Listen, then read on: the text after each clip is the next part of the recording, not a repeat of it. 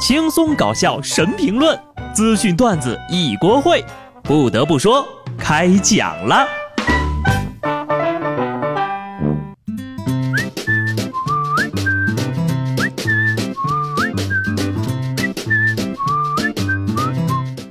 Hello，听众朋友们，大家好，这里是有趣的。不得不说，我是机智的小布。千万不要在深夜做决定，因为第二天会后悔。昨天晚上我就计划啊，今儿我要早起去跑步，然后呢到单位就把三条纪录片、一条宣传片、两期节目都给录了，接着再喝一杯热牛奶，吃两片全麦吐司，打起精神，对每个人都和颜悦色，努力工作。可等到今儿早上闹钟一响，啊，真费劲，不干了，不干了。再坚强的目标也抵不过第二天的被窝。看来呀，我以后晚上还是不要瞎想比较好呀。所以有什么决心呢？一定要中午或者下午的时候下，因为早晚会后悔呀。不知道下面这几位有没有后悔去听歌神的演唱会呢？前天晚上啊，张学友演唱会在嘉兴举行，朋友圈几乎都刷爆了。没想到呀，又有一位通缉犯因为去现场听演唱会而落网，散场的时候呢，被警察叔叔带走了。这是继四月七号江西南昌演唱会、五月五号江西赣州演唱会之后，警方再次于张学友演唱会现场抓获逃犯。这回还算人道啊，至少让他把演唱会听完了。唱歌的收入呀，毕竟不稳定，于是学友哥偷偷报考了警察，有编制是正经工作呀。果然呢，每个逃犯心中都住着一个张学友。歌神可以靠拿赏金吃饭了啊！恐怕这也是歌神的一种魅力啊！即使被通缉，也要去听他的演唱会。一路上有你，被抓去也愿意。为什么逃犯不听别人的演唱会，非要听你的呢？苍蝇不叮没缝的蛋。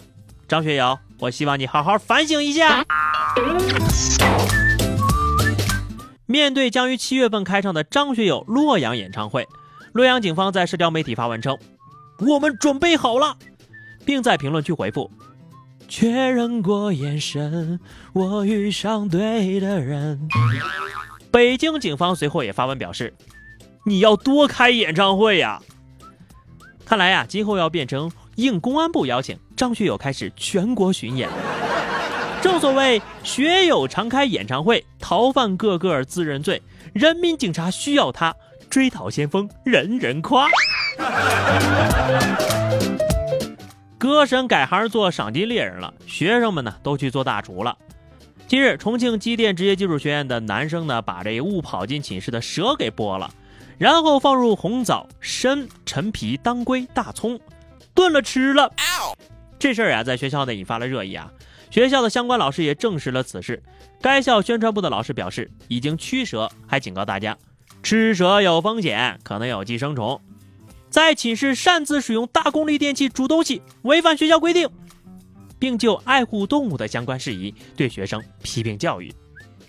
陈皮、当归、红枣这些大料，确定事发地点不是重庆新东方烹饪学校吗？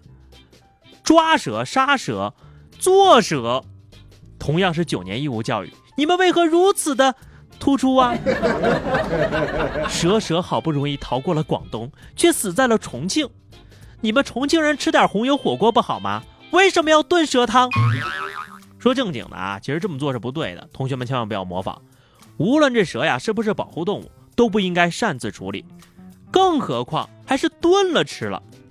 野生动物常见寄生虫，了解一下啊。以后呀，再遇到这种情况呢，要么打电话找专业人士，要么就放生了。一千年以后，说不定还有一段好姻缘呢。现在的年轻人呢，不但会做饭，而且这饭做的还有模有样的。说湖北大学举办了校园师生厨艺大赛，一个大二的男生获得了二等奖。说起做饭的原因呢，小伙表示，爸妈做的饭菜太一般了，不得已才去学的。妈妈知道了肯定要揍你啊！之前呢，我看了几集《舌尖三》，就一直在强调呀，亲情是最好的调味料。我就很纳闷啊，你说要真是这样的话，我爸妈做饭为什么还那么难吃呀？优秀的学生是一波波的啊，秀操作的也是溜的不行。前天晚上，四川宜宾下起了大暴雨，宜宾学院的男同学竟然在雨中搓起了澡，还带着洗发水和沐浴露。这波操作可以说是非常的省水了。这要是头洗了一半，雨停了怎么办呢？包租婆怎么突然没水了呢？下雨就顺便洗个澡，如果说有闪电的话，还能顺便烫个头吧。好意思跑出来这么做的，估计都是身材还挺不错的。换成是我呀，打死也不出去。下面跟大家讲一个电视上都不敢放的爱情故事。说有一对情侣啊，一起入职了同一家公司，然后呢，女生和公司的另外一个男同事在一块儿了，男生呢也和公司的另一个女同事在一块儿了，俩人变成了四个人。老板认为啊，这种情况会影响工作，四个人也没有办法面对这样的情况，于是相继离职了。老板说：“起初我也是明令禁止办公室恋情的呀，因为我觉得这样的关系啊会使工作变得复杂。后来发现这规定有点没人性，我就取消了。”这个呢叫阿尔法衰变，两颗质子和两颗中子搅到一块儿，一起从原子核里射出去了。根据已知条件，请问这四个人可以组成多少对情侣关系呢？不过呀，结局就是老板血亏。你们怕不是对家派来挖人的吧？有人问我啊，对于这个办公室恋情是怎么看的？呃，FBI 一般不让我看。最后一条消息啊，看看外国的小朋友都是怎么健康成长的。英国《每日邮报》消息，英国的伯明翰阿斯顿大学的社会学一位名誉教授，组织了很多来自阿斯顿大学、提赛德大学以及澳大利亚南澳大学的研究员，对两千位网络用户进行了调查研究。调查结果发现啊，限制孩子上网等同于虐童行为，会影响孩子的交际和学习能力以及其自信心，反倒不利于孩子成长啊。